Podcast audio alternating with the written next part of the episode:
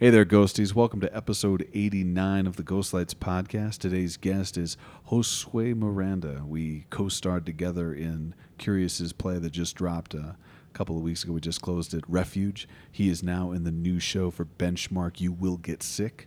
So please go check that out as soon as you can. We discussed his journey from being a young boy, deciding, defining who he is, and where theater took him along that journey and where his journey has led him as a man. Hope you enjoy. Please like and subscribe today. Tell your friends. And remember, go get those tickets for You Will Get Sick. Dan, give me War by the Hypnotic Brass Ensemble.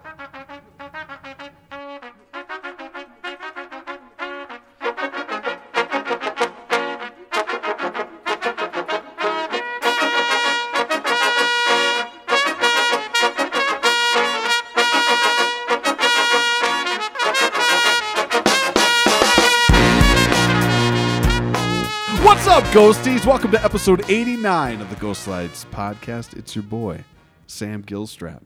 We are live inside the plus or the plus if you like to be difficult when you pronounce things that don't have multiple U's in them, Gilstrap. Sorry. We are live inside the Plus Theater, inside the Elaine Wolf Mizel Arts and Culture Mizel Center. Arts and Cultural Center. I don't, where are we? Where are we, Dan? We're inside episode 89 with the esteemed guest, Josue Miranda. That's right. Hola. Cascabel. Hi. Hola. Hi. What's up, baby? Nothing much. How you doing? Just hanging out. You just hanging out? Did you do anything fun over the weekend? Uh, I opened another show. What, what show was that? You Will Get Sick by Noah Diaz at the Benchmark Theater. okay, at the be- at the benchmark. The Benchmark, that's right. That's awesome. It's a good time. That's a good time. Yeah. Who directed that thing? Uh, Christy Montour Larson. Ooh, nice. a good show. well, congratulations on opening the show. Thank you. Will you thank do me a favor and give me like the the back of the DVD description without giving too much away? Gotcha. Yeah. So it starts. The show starts out. I mean, just right off the bat, you're already wondering what's going on. These two people are on a phone conversation. The guy, played by Peter Trin, um, is calling. Big ups to Peter. this uh is calling like this woman who just well no no sorry excuse me she's calling him because he put out a flyer to be like hey i'll pay you uh, 40 20 dollars to call me and i'll tell you something i'm trying to work something out and so she calls him and immediately it's like oh what's what's he want to say but also there is a shadowy figure narrating him in the second person almost Ooh. immediately the show you will get sick has to do with his sickness and his journey from uh, from being healthy to being sick, and all the things that kind of that like just entail that. Oh my god. So, yeah. That sounds that sounds pretty heavy. That's cool. It's really interesting, honestly. It's really Nice. really cool. I'm looking forward to I'm looking forward to catching that. Oh yeah, yeah. Congratulations on opening the show. thank you, thank Yeah, you. It's almost as if this was a strategic invite. oh really? Maybe Was it? some, yeah, maybe you'd have something to promote. Oh, there you go. Yeah, and then thus an excuse to share this over the webs. Yeah, no, know, please, please come see. Please come see. You will get sick. It's a wonderful show. Uh, we we definitely love more audience. We'd love more people to come see the show. This is definitely one of those word of mouth shows. You got to come see it. You really do. Absolutely. Yeah. Uh, how long do you guys run? We run until May 14th. May 14th. But if the seats are filling up, we'll open another weekend. oh, So I'm hoping for that. That'd there we go. Ooh, can we? If that happens, I'm going to take full responsibility for it. We'll call it the Ghost Lights Bump. Totally. Yeah. Yeah, you can And- coin the term. Yeah, let's let's do that. Let's let's make sure we put put that out there. All 40 of my regular downloads, all 40 of my regular listeners are going to come see it, and they'll see it every day, so we can extend the show one more week. Yeah. weekend. Yeah. yeah. There We'd we love that. We'd love to see that. Nah, that'd be that would be pretty sweet. Josue, theater. How did it happen to you? Well, it definitely happened to me for sure. Um, when I was a kid, it all started when I was a kid because as a kid, I would not stop talking. I'd be non-stop talking. I would talk like literally from day, from sunrise to sunset. My brother hated how much I talked. He literally just like I think at one point I just talked my head off. One point, and he just goes, "You know what, man, Ivan." I think you just I think you would just be great as like an actor or something. Like I don't know. You just talk all this you talk a lot. Like I think you'd just be great for it. And I and I instead of like taking offense to it, I was just like, Really? You really think I would be good at that? He was like, Yeah, absolutely, go for it. Like, I don't know. It's like, okay, cool. So that that kind of like inspired me to kind of like look more into it, maybe take a class once I got to high school. And I loved it. It was really great. Um, I felt like I was able to express a side of me that I w- wasn't usually able to express. I mean, I was kind of a really quiet kid, kept to myself, tried to be honestly like always al- always not crossing any lines, right? Mm. I always wanted to be the good boy. Nice. So, So, when, were you like the type of talkative kid at home, and then in these public situations like school, and more introverted? Then, exactly, yeah. what was it about the the theatrical experience you had that helped open you up and give you that confidence? I guess it was breaking expectations, really. Because, I mean, really, I mean, everyone thought I was the quiet kid. I really didn't say that much. I mean, really, what I was doing was I was focused. Mhm. I actually really wanted to learn as much as I could in that high school class that I took. Mm-hmm. And finally, when they gave us a monologue, I mean, I did it two ways. It, the first time I did it kind of like a vato from the street, you know, like, hey man, like I'm working here, you know, and doing all this stuff. I'm, I'm, I'm in my high school. I'm literally in like my teenage years. Of course, I'd mm-hmm. make a choice like that. and then we're supposed to do it two different ways. So that's the first time I did it. And I was like, oh, I, I noticed how quiet and like how everyone was just like, oh, whatever, like, can this just be over already? So mm. I go off stage. And the second time I do it, I instead decide to do a like Southern Rancher kind of thing, but like a really like eccentric one. And so I just came in just like like a rocket, just like immediately go, well, how y'all doing? How y'all doing today? My name is so and so. I don't even remember the monologue, but mm-hmm. that was the energy I came in with. You know, it was mm-hmm. just like immediately I could just see everyone in the theater just kind of turning their heads like, whoa, like. Well, where'd that come from? What was who is this guy? Mm-hmm. And afterwards, after we all kind of did our monologues, I remember the next day I came back to class and someone immediately said it. It was like, Josue, like, no, Josue, Ivan. They called me Ivan back then. Um, they were like, Ivan, like, I, I just can't believe that, like, you have that in you. Like, you're so quiet. And I'm just like, I just told them, I was like, well, I was just trying to learn as much as I can. That's just it. Like, I just, I want to learn as much as I can now to see if I like it or not. Did you feel like you were at, at that level? This is high school, right? Right. Did you feel that your school you were getting pushed and given the the materials you needed to grow as an actor, or was a lot of this just you? It's a class that's being provided. I'm throwing myself out there, and hopefully, by experience, I gain knowledge. back then I was hoping it was just as good as any other acting class. I mean, I really didn't know there was that was like my first like um my first step into it. Um but yeah, I think I think it was just like I hope I get as much experience as I can to like try it out and do things and I mean, I definitely I, I had something to it. There, there mm-hmm. was something. When you when you can turn people's heads and completely blow expectations from the people in the room regardless of what level you're at it's like mm-hmm. whoa. Like there's something there that's like that's interesting. Mm-hmm. Um, obviously in hindsight i did go to college for acting. In hindsight it's like oh wait a minute. It was it was definitely one of those it was just a high school class basic introduction. Like really i don't think at any point like acting in high school was not about anything whereas in university it was like acting is about one character trying to get another character to do something Did you find that that was what was being presented to you? This one actor, this one character reach trying to reach over to another character, or did you see any roots spread from that and see other ways that theater could exist? Oh man, back then I, I don't think I would have seen it. Mhm. Obviously, like now looking back to it, it's like yeah, there were more. I think that was just like my roots barely setting in, right? Oh, totally. Growing different Mhm. directions where I could go with it. Hmm. But, And you're now at this place, this you were performing professionally, the growth that is taking place from there. How different is Josue the performer now? well, so different that I changed my name Yeah. almost. Yeah. Um, well, there's a lot to it, right? I mean, back then I was I was like went by Ivan, which is my middle name. Um, because I mean, at, at a young age in elementary school, like the first thing people saw, teachers would see in their attendance sheet was Josue, Mhm. and no one ever said it right. No one ever did. It was always Joshua. It was always Joe. Mhm. It was always like, oh, you know, everyone always thinks it's Joshua, and it's like, no, no, no, it's it's Jose with a U, Mhm. Josue. It's not. It looks like Jose, just with a U in there. Mhm. Um, so yeah, that was kind of like my inclination. Like, you know what? I just go by Ivan. Like, less trouble. Like, less people going in the room going like, no, his name isn't Joshua. It's Josue. And it's like there's a, there's a lot of uncomfortableness with that. Mhm. So I mean, everyone knew me as Ivan. Even in college, the first two years I went by Ivan. All the professors knew me by Ivan. And you, honestly, university, there were a lot of a lot of professors who started saying like, "Hey, you know, Josue's a really good name. Like, you should definitely use that." Mm. And I guess that that's something that did change in university. I kind of started growing a little bit more and kind of realizing like, hey man, yeah, that's that's my first name. My dad gave that to me. Yeah. My dad, he he was gonna name me Jose like Hmm. him, but he said that when he was in Mexico, when growing up in Mexico, he would um, kids would call him Pepe because that's the cultural thing. It's like Jose's or Pepe's Mhm. over there, and he hated being called Pepe. Mhm. He was like, you know what, I, I I don't want that for my son, so we added a U in there, and I was Josue. Mm. And I never really liked the name.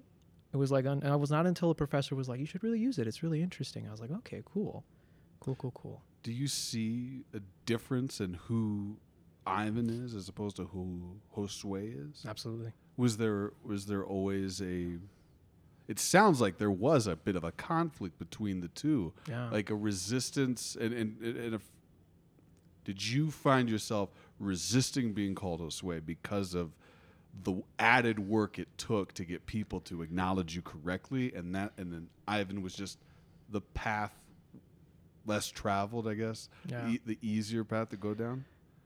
yes, and also there's a lot more to it. Mm. Right. I think there, there's a story here that I, I'm, I, I was, I was even telling Lindsay, my fiance, is just Mm. like, you know, it's, it's so ingrained in me. I can't not talk about it. Mm. But, um, yeah, I'm, I'm an immigrant. I'm an immigrant. Mm-hmm. I came to this country at a very young age and I overstayed a visa and I'm undocumented. Mm. Right.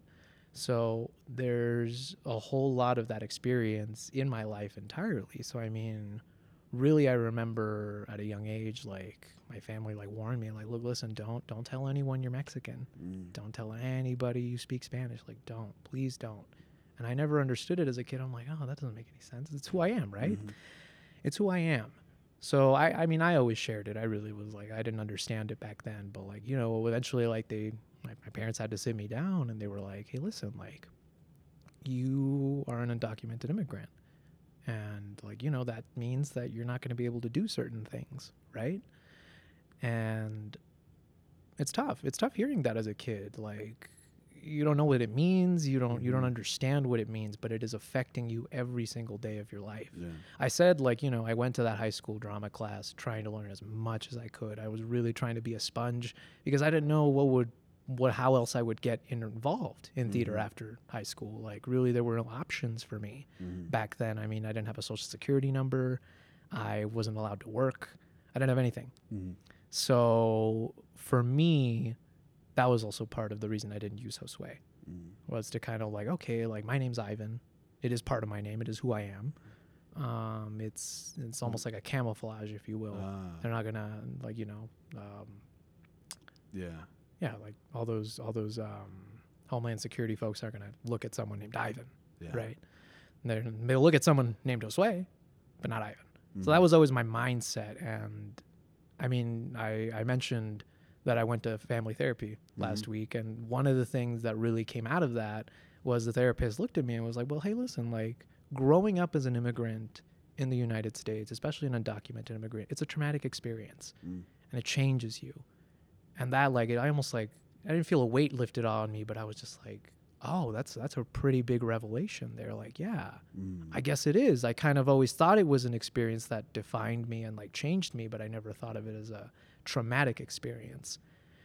And so, I mean, yeah, when you ask me there was if there was a difference between Ivan and Josue, there definitely is. Mhm. Ivan to me felt like the kid who didn't know where he was going to be in 10 years. Ask him at 15, didn't know where he was going to be in 25. Yeah. And that really changed in about 2011, 2014. I forget when it came out, but uh, deferred action for childhood arrivals. Mm. I'm yeah, you've, you've heard the spiel before, but yeah, um, basically it's for I, ki- but the ghosties haven't. that's right. That's Yeah. right. So, Deferred Action for Childhood Arrivals is this wonderful program um, that was uh, enacted through um, by President Obama through what, what's that power? The executive executive executive order. yeah. It was an Yeah. executive order. Thanks, Obama. Thanks, Obama. No, seriously, thanks, Yeah, Obama. thanks, you kind of changed the course of my life there, man. Seriously, thank you. Like I was Yeah. like I was like, man, I don't know where I was gonna be in ten years, but like you know, he put this out, and I didn't, I was not paying any attention to it. My mom, like, I remember her Mhm. kind of just having a smile on her face one day when I came home, and she was like, like almost as if like, hey, like your life's gonna change right now Nice. for the better. And I I didn't even know what it meant. I didn't know what it was. She paid attention. She took the notes, and like we gathered. Gosh, it was like a massive folder, a massive folder of evidence. Like every single report card, anything the school gave us, anything is evidence. Can you imagine that? Like a receipt that you bought you last week is suddenly like one of the biggest key pieces of evidence that shows that you are in the country. And that, that's kind of like that's what happened for like six months. We were putting this all together. We worked with um, a law group um, in Denver, and they helped us like really fill this out and put it through. And then we got approved. And suddenly, like I have this work permit that lasts me every two years, and it also protects me against deportation. And honestly, ever since I was like 14, 15, that- that's kind of what changed. And I mean that that was like to me, I was like, oh great, now I can maybe continue theater after high school. Maybe there is a chance to go to university. But even then, that was like, well, how do we come up with the money? Can we even do that? Like, do I get financial aid? Uh, I, I I don't get any financial aid Yeah. from the government, but like you know, like a lot of people, like I mean, Marianne Keller and her daughter um, Andrea Keller. Uh, I took dance from Andrea, and then I uh, I took voice from uh, Marianne, and they were just like, no, no, no, like you you need to you need to work for it. You need to call these people. You need to make things happen. You need to get the funding for yourself. And I was like, man, that's crazy. Like this is so weird. Like I, I didn't expect this to be something that we could do. And I even brought my parents to go see Marianne, and Marianne just gave them the spiel, and they were they even were like, wow, we didn't know it was that accessible. We didn't know that might be a thing that we might be able to do. And so yeah, like that was yeah, Nice. it's a lot of the journey. Yeah, no, that's it's so funny. We we talk often. I talk often about how being on stage, being another person, allowed me to find myself. I feel like there's some of that to your story, but then there's this. It is there these two divert. There's a divergent road. There was Josue. There was Ivan, and it took the time that it did not talking about politics at all but to like bring those back together Yeah. and i imagine there's a freeing quality of self that is probably experienced there and then on stage i could only assume that there would be some weight lifted when when your therapist mentioned the trauma of that it was like i wonder if that's the first time you've been like someone has just like called that out for you. Yeah. like you've been grappling with yourself and then you get seen in that space. And thank you for sharing that. Yeah. but like that's there's a lot. There's a lot that's being unpacked there both personally professionally. We're now working through our our skills and there's a different voice there's Yeah. a completely different voice that's there and it's cheers to that Cheers to that. We love it. yeah Cheers, cheers, gents. definitely Yeah, I don't I don't see where I could have been in life without theater. Mm.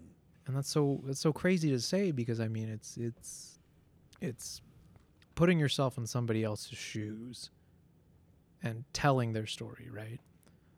And there's just so much beauty to that. There's so much magic to it. And for me growing up, I mean, it meant everything. Because I mean, the reason it's a traumatic experience is because you're being told no mm-hmm. no like it's like you know like when I, when a kid any age tells you like i want to be an astronaut you're like yeah you look at him and you can totally be an astronaut right Mhm. you're absolutely you can absolutely be an astronaut but for me it's like no you can't be an astronaut yeah because this this and this Well, it's it- it's so funny. I mean, the, in the land of opportunity, right? For a pocket of our our population to be denied any opportunities outside of whatever is available to you in like a 10 block radius under the table like that's it's so limiting and th- there are people who will see that wall no pun intended and just get to it and just sit down and take it to then be provided a way through it and over it is obviously life changing but i mean it's yet I don't think you were even in a place where you could hope for that. Whereas you were probably going to school and surrounded by people who never had to worry about that and will never have to worry about that. Yeah. And act as though that this is just life. Yeah. Okay. I have Yeah. to accept I have to accept it. It's just it's very limiting. And thankfully, that's not something you have to accept anymore. Yeah. Yeah. What was it? I was I actually had a thought about this recently. Um, there was a key moment uh, with my best friend. I remember we were both in the same algebra class in high school, and I mean, he really didn't want to do any of it. He was done with school. Like he didn't want to be there. He wanted to be anywhere else, and and it, it was just like I remember the teacher, Miss Powell, coming to me and she was just like, "Hey, can you talk to your friend? Like, can you maybe see like why he doesn't want to do stuff, and maybe see if he can maybe start doing some of his work?" Mm-hmm. And I talked to him, and he says, tells me the same thing, stonewalled. And I'm like, man, this is crazy. Like, I'm kind of worried about my friend. Yeah. And I remember we we rode the same bus. We are on the school bus home, and I'm just like, hey, man, like, what do you want to do with your life?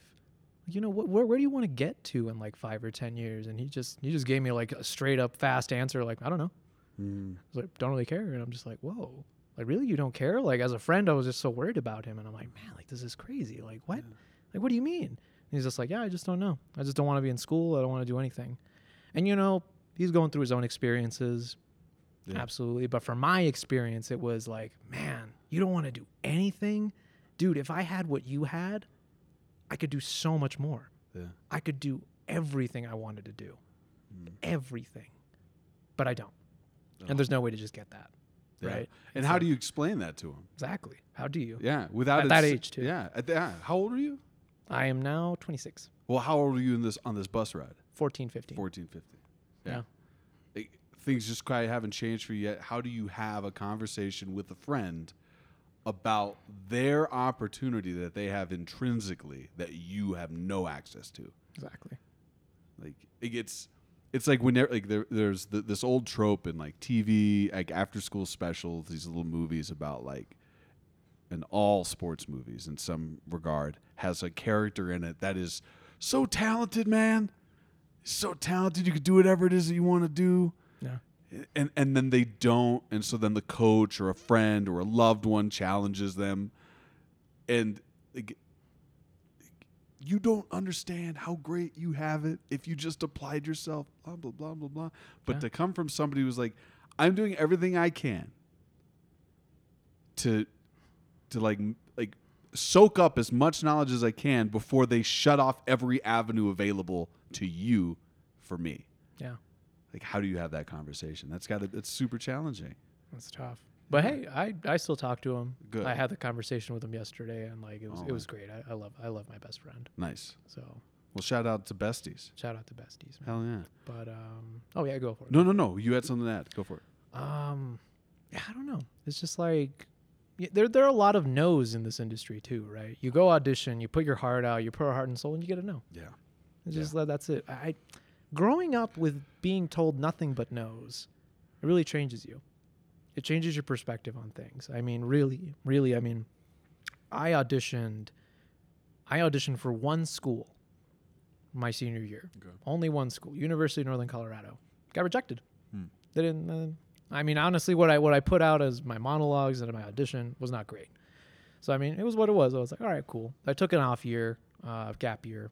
Went. I, I got my first job. I got my driver's license at 18. I didn't even get it at 16. Like I literally waited forever to get it, and I finally got it. I mean, there were so many things going on that year, and I remember I, I was talking to people. I was talking to voice teachers, other voice teachers that I worked with, um, and they and they just told me, you know, it's like, hey, like it's okay if you don't have an answer of what you want to do with life. Like it's okay to leave it blank. It's okay to to not say anything. And I mean, to not to not figure out where you want to be in five or ten years.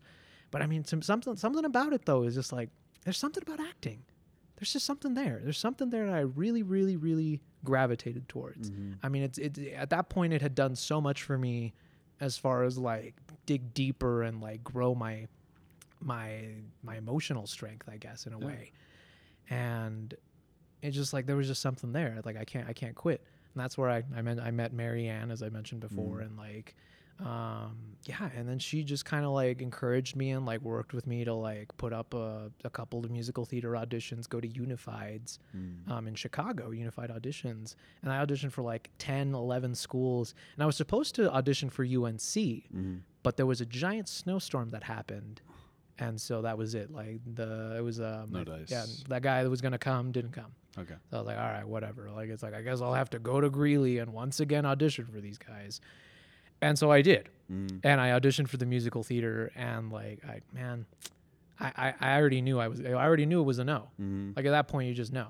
Like the way you walked in, the way you talked to people, the way people talk to you, it was just like, no, this isn't, this is a no kind of thing. Mhm. And I walk down the stairs of Frasier, and I'm in the lobby, and I realize I see a sign that say that says acting auditions downstairs for the acting program. That was the program I got rejected from originally. But here I am now, a year later, with a completely different set of like monologues and a different set of songs, a different set of skills now, and I'm just like, I should do it. I, di- I didn't. I didn't have a slot. I was like, fuck it, I should do it. Mhm. And so I go downstairs, and I and I like I, I'm like, hey, do you have any room? And it's like, yeah, you know, we're we're about to finish up for like the year. Mm. Like this is it. This is the last day I could do it. And I was like, great, like sign me up. My name's Josue Miranda. Like Josue, my full name. I give him my full name, and they had me wait there, and I went in, and I did it.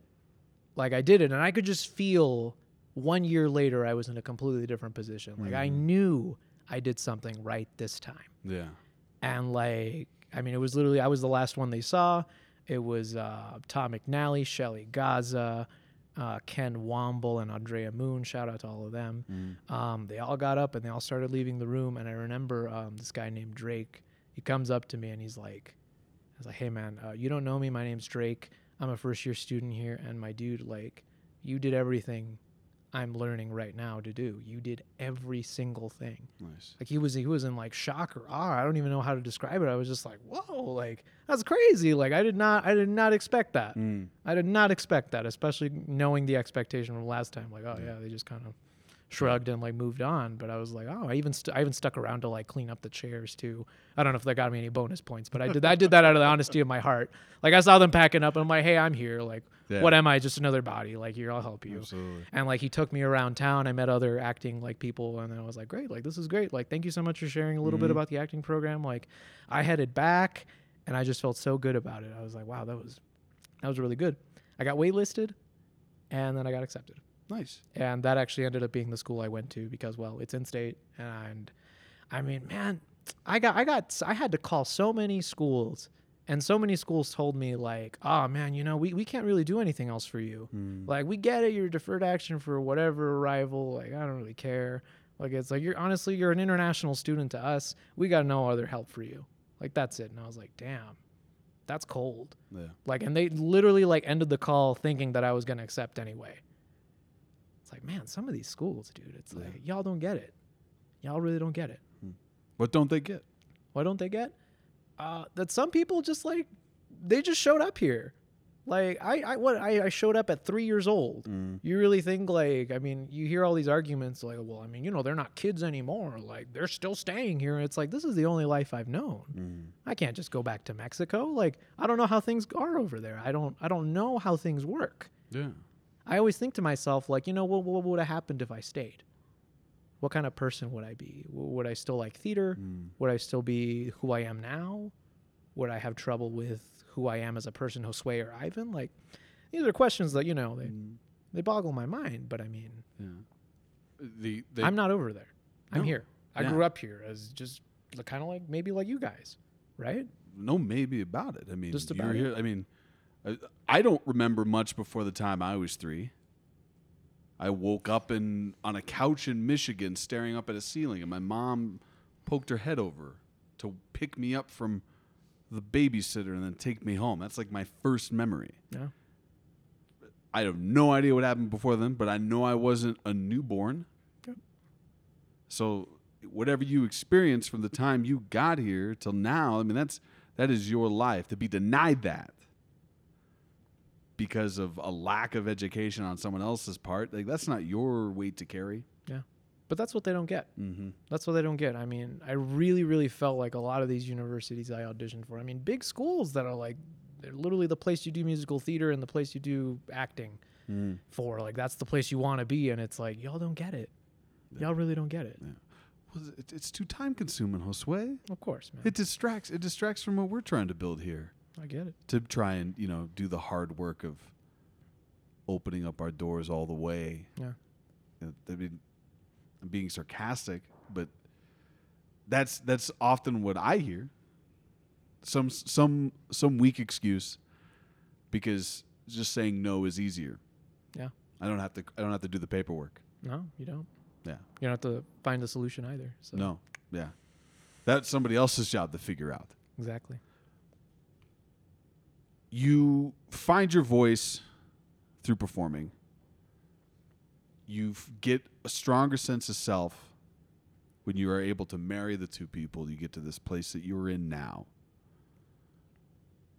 What are the things that challenge you performance wise?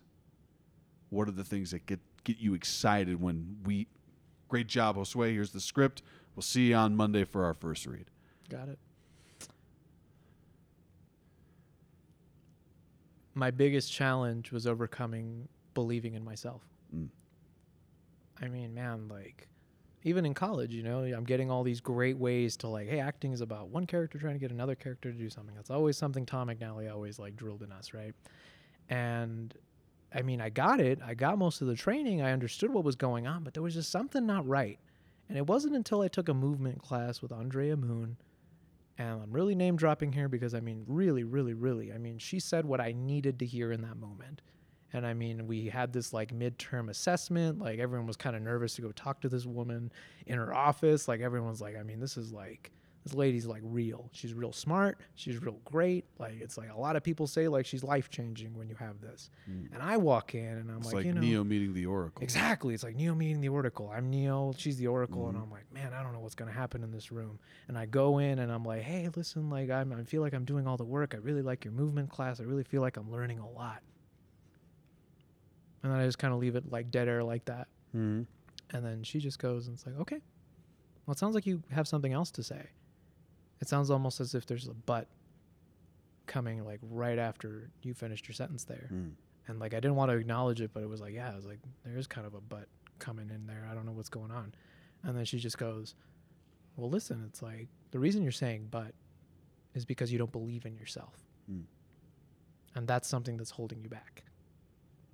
And like I remember leaving there, and I was like, whoa, Mm. like that's that's a lot. Yeah. And you know, it's like I'm thinking back, and it's like, man, it's like, yeah, like at every turn, at every single turn, I wanted someone else to believe in me. Tom McNally didn't give me that. Mm. None of the professors there gave me that. My parents didn't give me that. Nobody gave me that.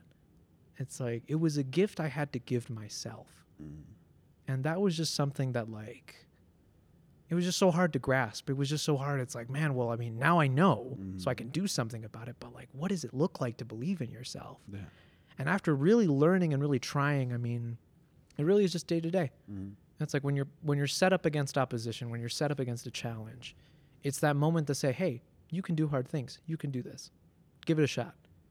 And then when I started giving more of a shot and I started doing more of the things, I realized that when I failed, those were the moments that really really were like gold to me. Like I literally like panning for gold in the rivers of Colorado like there it is. Like that's gold. Whenever I fail, I feel like I excel. I feel like that's a moment to learn the most from.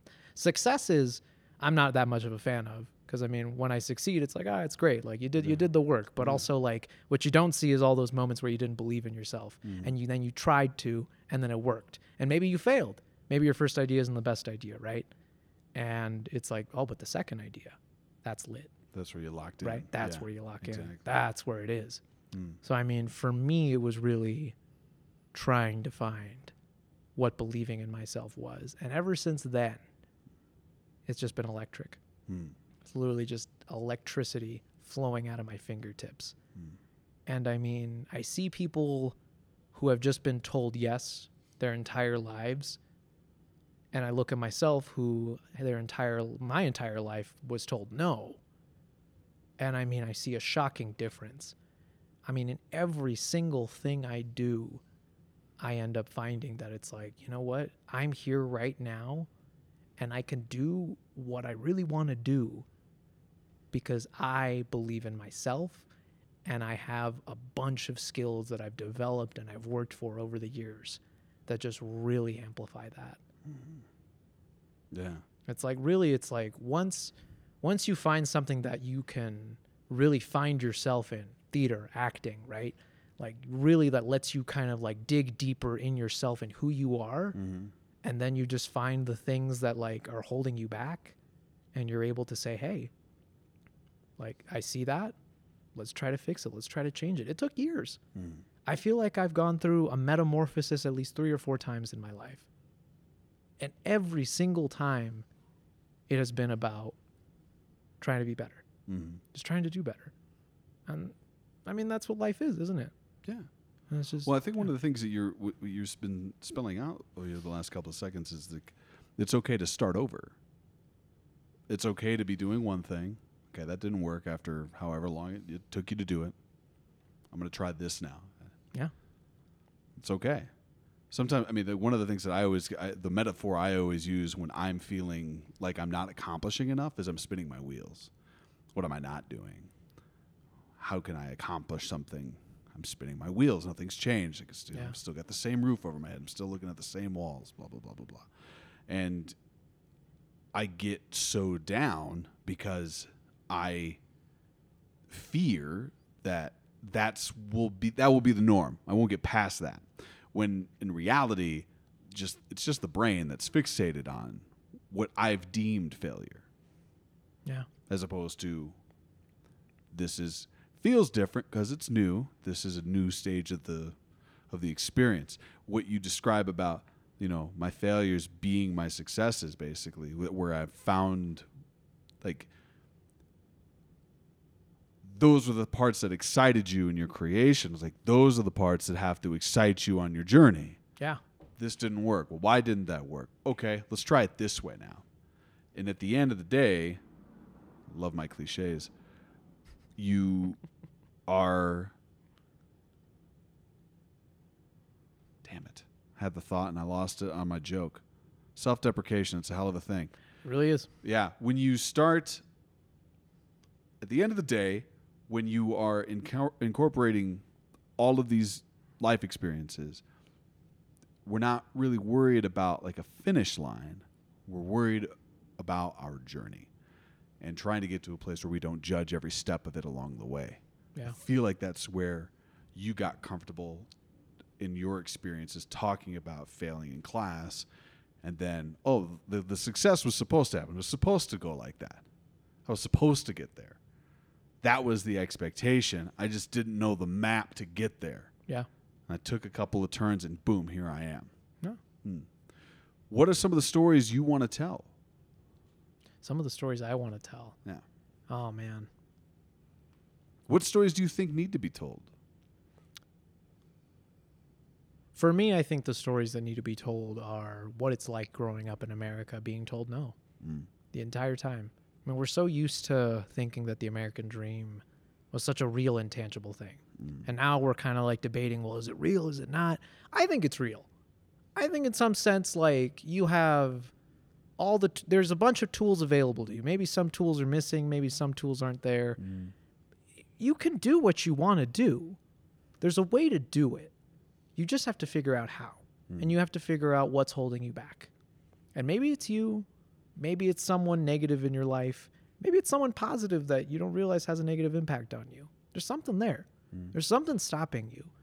And it's really you got to you got to start thinking. You got to self-reflect. Like it's like what how can I be better? Mm. What am I doing right now that I could be doing better? What are the standards I want to set for myself to do a good job, to do what I want to do, to get to where I want to go? I think for me, I think the stories that need to be told are what it's like coming to this country, Mhm. what it's like to come from somewhere else that's even worse and come here thinking like this is the best life that I can imagine myself with. I mean, refuge, right? yeah That's that's one of the reasons I was like so excited to work on Refuge was that this is finally like telling a story of someone coming from a different country, from a different background, mm-hmm. might be off might be, might be off worse in life. Mm-hmm. It's like coming here and like thinking of our daily struggles. You know, it's not great here. It's not the best thing ever, but I mean, to them, it's like, oh man, this is like luxury mm-hmm. from where I'm from. I think those stories need to be told. I think those stories deserve a space.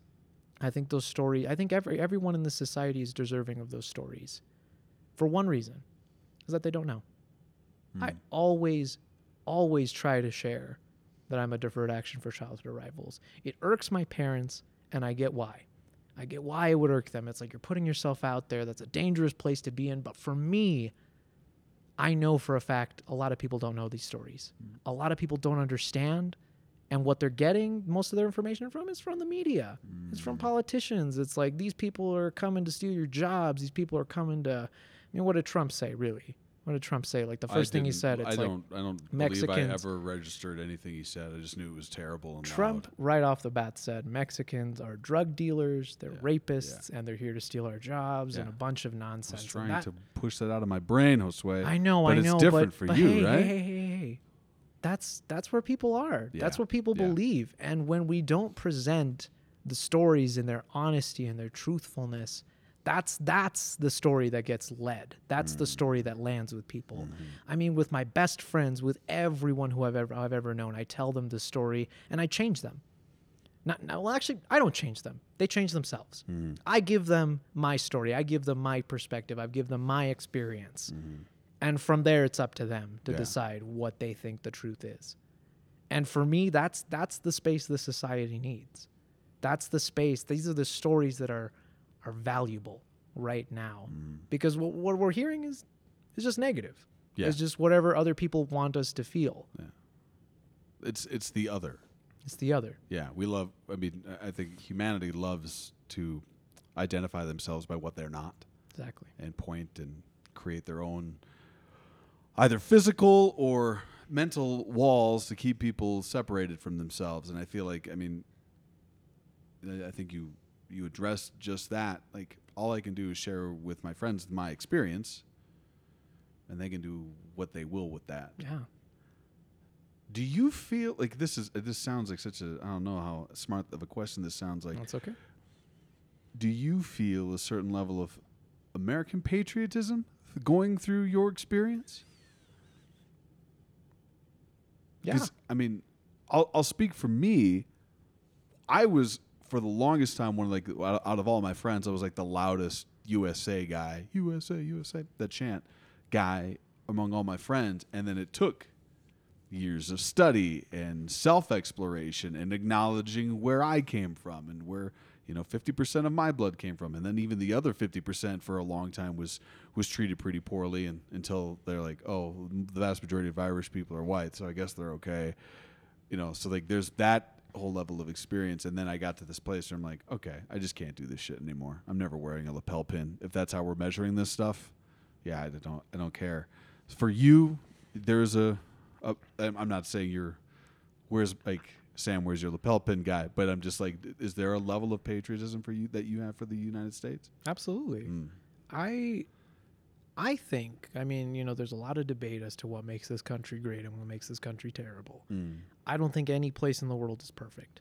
I don't think anyone is perfect. I'm not perfect. I have a bunch of faults. I have a bunch of things I'm working on. name 20 no I'm Name 20? I mean, I'm kidding don't don't do that Well, here's the thing. It's Don't like we that. could we could we could name a bunch of things that are wrong with this country, but Yeah. that's that's the everyday life. Mhm. It's we have to make the choice of how we want to see the country grow, how we want to see the seeds we sprout that we'll never get to see, right?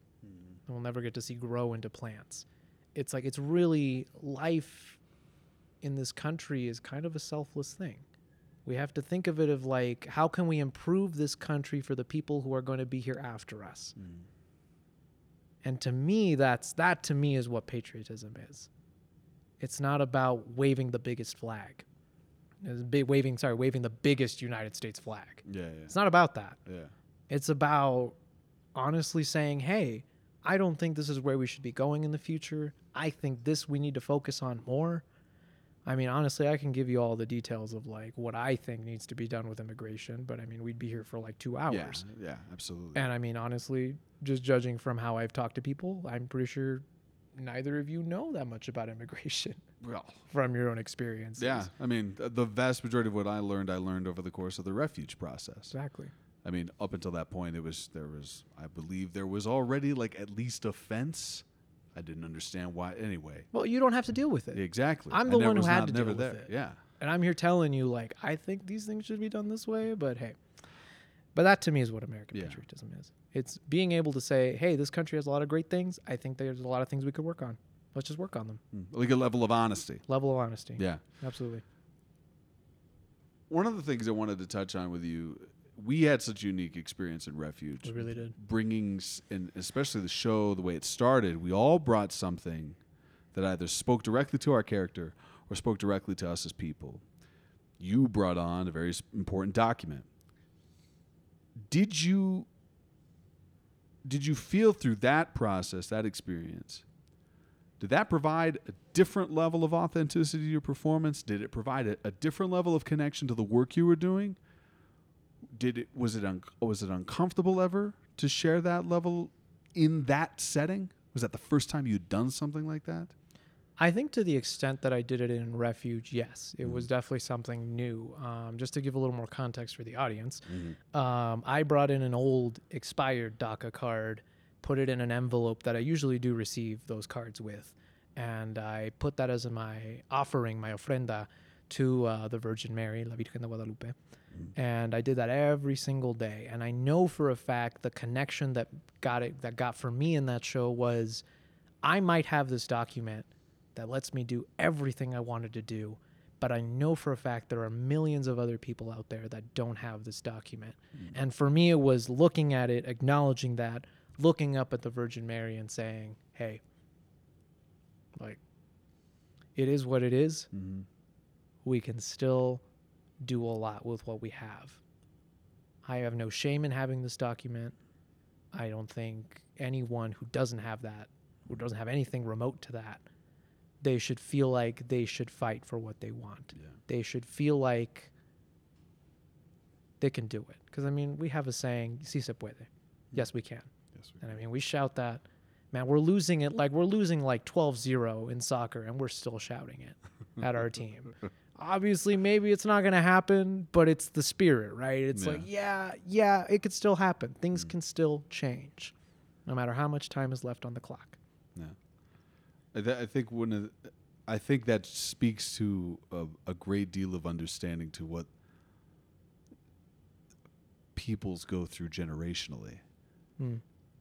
Yeah. because like the the the struggle to find a better living situation for Mexicans, Hondurans, go down the list, has been lifelong, generational, and not exclusive to those peoples.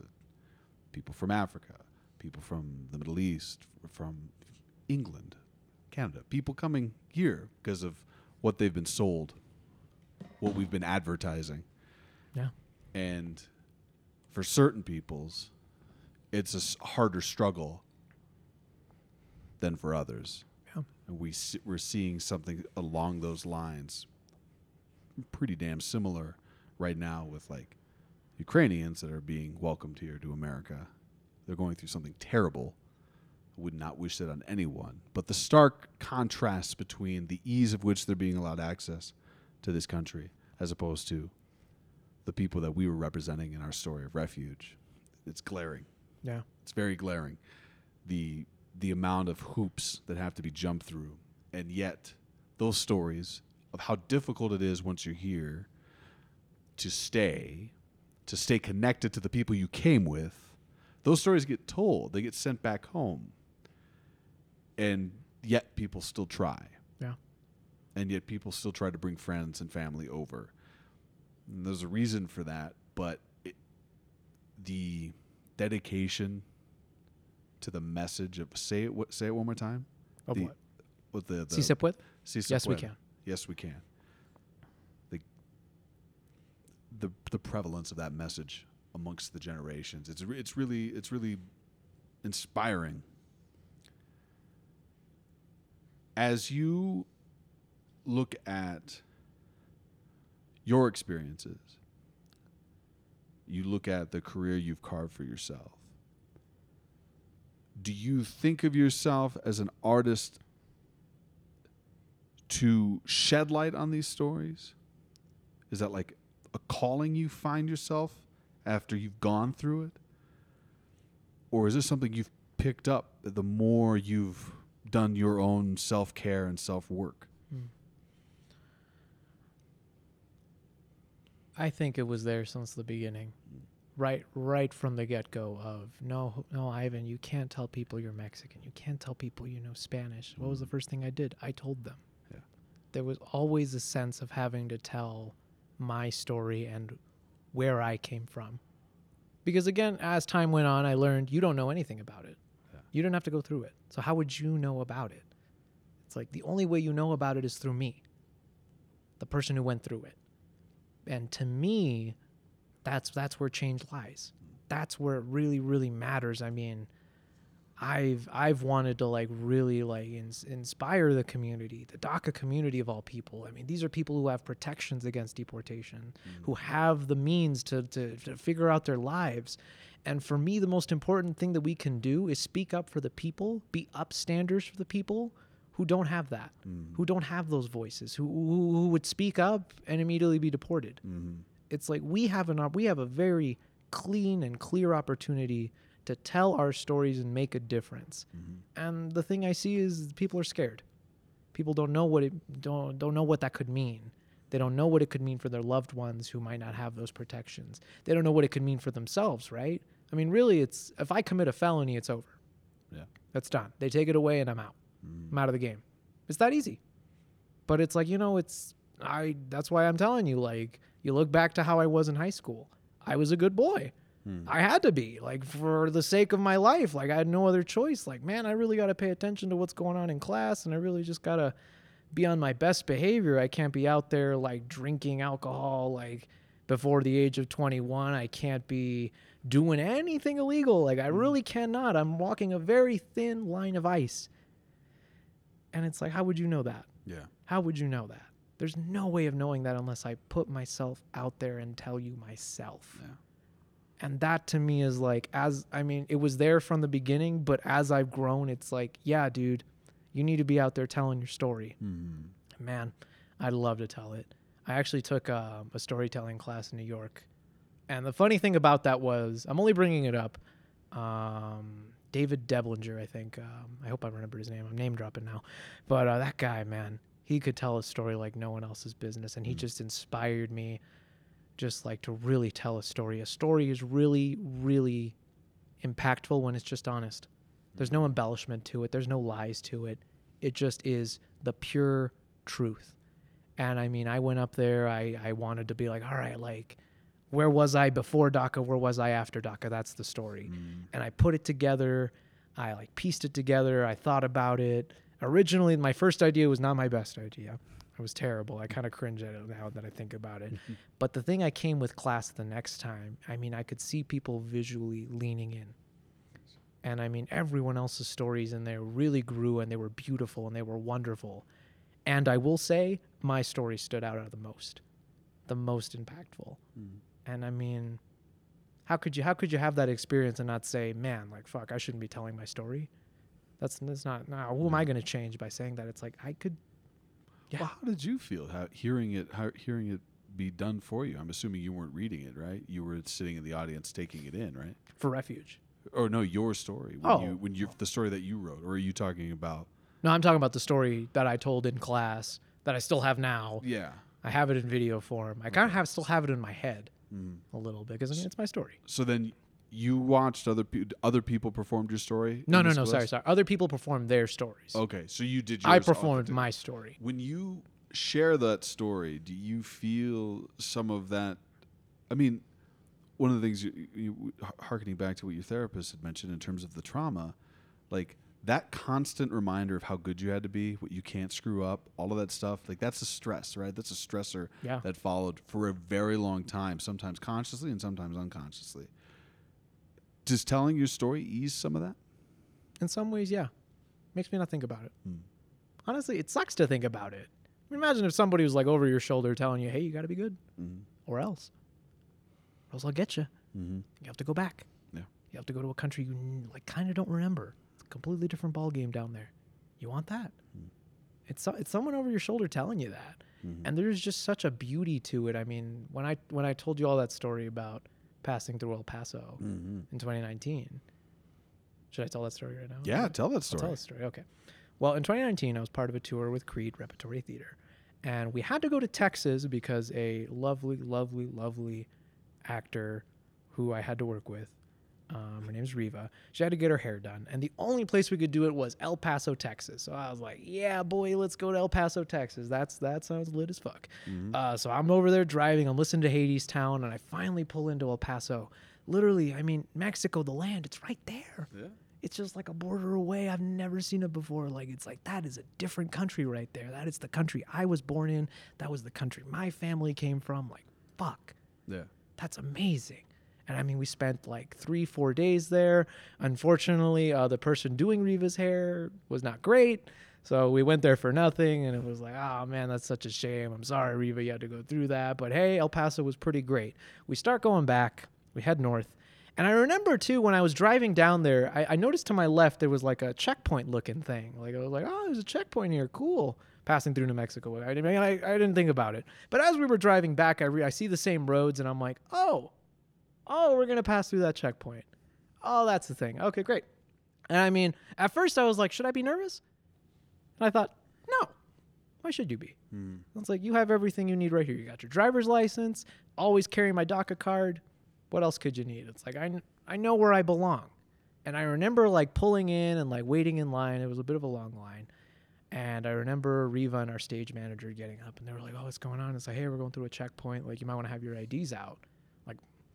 They didn't have to have their IDs out, but I was like, you know, like me being me, I was like, you know, just keep them out just in case. Mhm. And the first thing the guy tells us, asks us, is just, is everyone in the vehicle a United States citizen? I mean, just so straightforward, straight up. And you know, me being the man I am, I'm like, uh, they, those two are, but I'm not.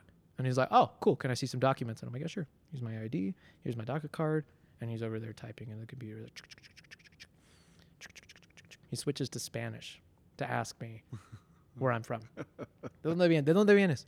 And I'm like, oh, uh, bueno, origina. I like, you know, I, I'm from Denver. I'm from Colorado. I respond to him in Spanish. And I'm like, but originally, you know, I'm from Nezahualcóyotl, Mexico, Ciudad Neza. And he's like, cool, cool, cool, cool. He like types a few things more in, hands me back my documents. Like, all right, you have a good day. And that was it. Nice. That was that. I knew where I belonged. Yeah. I know where I belong. Now, when I told my dad that story, uh, that's a totally different story. I mean, I got a whole earful from him. It's like, how could you be so stupid to go down there? It's like, what the hell is your problem? Like, oh my gosh. It's like, I mean, come on, like you could have been gone. And what's what's the next phone call we get? You're from, you're, hey, hey, hey, dad, I'm in Mexico. Like, I fucked up. Like, but it wasn't that. Yeah. It's like at, at some point you just kind of have to realize, like, you know where you belong. Mm-hmm. Fuck that dude who's like on your shoulder telling you like all this shit. Like, no, no, no, no, no, no. There's power to finally overcoming fear.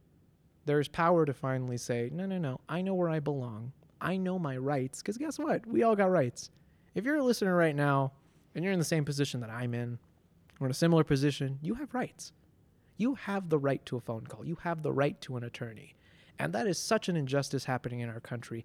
Thousands, millions of people are getting deported and they don't even get a phone call. Nope. They don't even get a lawyer. They don't know their rights. Mhm. They just don't. And It's they're being detained by people who didn't go through any like special justice system training. They're just people collecting a check that are not, you know, not following any lines of decorum. Just, they feel like they're just doing a job. Yeah. Hey, man, I'm doing a job too sometimes. Yeah. That's how it is. That's how it be sometimes. Mm-hmm. I get it. There's some empathy there. It is what it is. But you gotta, you gotta, yeah, you that is your job, but you have to know their rights. You have to know the rights of these people. You can't just deny them and Yeah. then say in the, in hindsight, I was just doing my job. Like, yeah, Yeah. well, then your job was was wrong. It, it was flawed. You did not do a good job. Yeah. Um, Josue, Yes, sir. what is that ghost light you wish was left on for you when you started? I'm working with kids right now. Ooh. Um, I'm a tutor. I'm a substitute. That's what I do when I'm not acting on on stage. And like, sometimes these kids tell me something that I'm just like, I kind of lean in on, and I'm like, I think you're in the same position I am. Mm. And for me, the ghost light for me is no matter what happens, no matter who tells you no, if you really feel like you can do it, get smart. Realize what you're doing wrong. Like, I know it's call yourself out on it. Be honest with yourself. Like, th- your biggest ally is you. The biggest ally you have in this life is yourself. Mhm. You are capable of everything if you allow yourself to do it. So get what you need. Get your education. Go to therapy. Do things that make you kind of scared. Mhm. Do new things. Try new things. If somebody tells you no, there's a yes somewhere. Somewhere. There's a door that's kind of cracked open that you just kind of have to push open. Never give up. Your failures are your biggest successes. Your failures are your biggest indication of what you need to do right. It's like, don't be scared to be wrong. Don't be scared to be wrong. Nice. Be honest. Well, so that was beautiful. Thank you so much for sharing a lot of this with me. Um, sharing that with our with our ghosties at home. Uh, I wanted to take a moment as we get to the end of the podcast. Some things I've been thinking about. I've been kind of tackling as just a artist in the community, and you know, my role may may change. It might not always be in this community. I mean, there's my fingers are crossed for some growth in that area, but um, I want to talk about actor advocacy, artist advocacy, um, self advocacy is a big thing, and I and I feel like it touches on kind of what I feel like your ghost light is, Josue. So it's a nice segue. This learning about yourself, growing in confidence about yourself, to know when you can and can't do the job, Yeah. and to know that it is okay to say no. Um, I feel like a lot more theater companies are going to have to get used to this. And it is going to behoove you in the long haul, theater companies, to be supportive in that actor advocacy. Someone comes to you, an artist comes up to you and says, "I'm sick. I can't. I can't go on. I'm dealing with something really personal. My brain isn't here. I need a night. I need a night to process. I'll be back." If you're not going to invest in understudies, you will more than likely, if you can't invest in understudies, you will more than likely need to be willing and able to accommodate these nights off. I encourage you all to do that. I feel like, I honestly feel like it's going to become a real life thing that you will have to deal with more often than not. And Mhm, I mhm. couldn't be happier for that Yeah. because Lord knows I have not always had the confidence to advocate for myself when I wasn't feeling right, when I wasn't feeling like I could do the show. Or like I have a great example. I was doing One Flew Over the Cuckoo's Nest, and I was so sick, I was sweating and dizzy. I would do a scene, come off stage, sit in the dark, and and try really hard to relegate my body temperature, which I couldn't. There was it would fluctuate to like a high fever to you know chills, and I shouldn't have been on stage that night. Yeah. Shouldn't have been on stage. Mhm. I got through it, and I always say Sam is sick, but the character isn't sick. And that is just part of that old way I have taught myself to do the thing. And I know a lot of us hold on to that. And that's okay to start working through those things. I just want to say learn about yourself, Yeah. grow confident in yourself, know what you are capable of, and know when it's okay. I should say, and know that it is always okay to say, I need I need a night. Yeah. I can't do it. I, I can't do it tonight. I just need a day. Yeah. And to the actors, to the artists who are not in a similar fashion, but say sharing the stage with those people. Grow confident in having their back. There's a professional way to go about doing that. There's a way to advocate for your friends on stage, your family on stage, your partners on stage. There's a professional, calm, kind way to do that. Get comfortable doing that. Yeah. I think I'm off my soapbox. That's that's good, man. That's great. Honestly, if I can add on one thing, Yeah. just be ready to have a conversation with with whoever whoever's in charge, artistic directors. Be willing to, to understand that there's two sides to this story. I mean, even when theaters do wrong, right? Whether that be with oh you're sick but you're still gonna do it because I mean I made a promise here, Yeah. or even if there's something inappropriate, right? Like there's like they're they're mispro- misappropriating some culture or a Mhm. person or misusing people or even like like using people of color poorly in a way or like using them Mm-hmm. Yeah. for for their purposes it's like you know sometimes a lot of those things are just conversations that need to be had it's easy to get angry it's easy to just be like how dare you not know the difference between this and this Mm-hmm. or do this and it's like you know the hard thing to do is to understand that people make mistakes Mm. That people are right now where we are yeah this country is has a lot of racism there's a lot of things ingrained in it. Mm-hmm. and to acknowledge that and to say i see where we're coming from. So let's have a conversation to do better next time to do better tomorrow. Absolutely. and give people the chance. Just give people it's just a chance. I'm not saying like you know you don't have to burn the whole theater down but you know give them a chance to do something different That's the to seed make of the change. collaboration. Give people a chance give people to have that conversation because they might not have been forced to deal with it before a decision was made. Now's the perfect oppor- time, opportunity to do just that. exactly Dan, do the damn thing.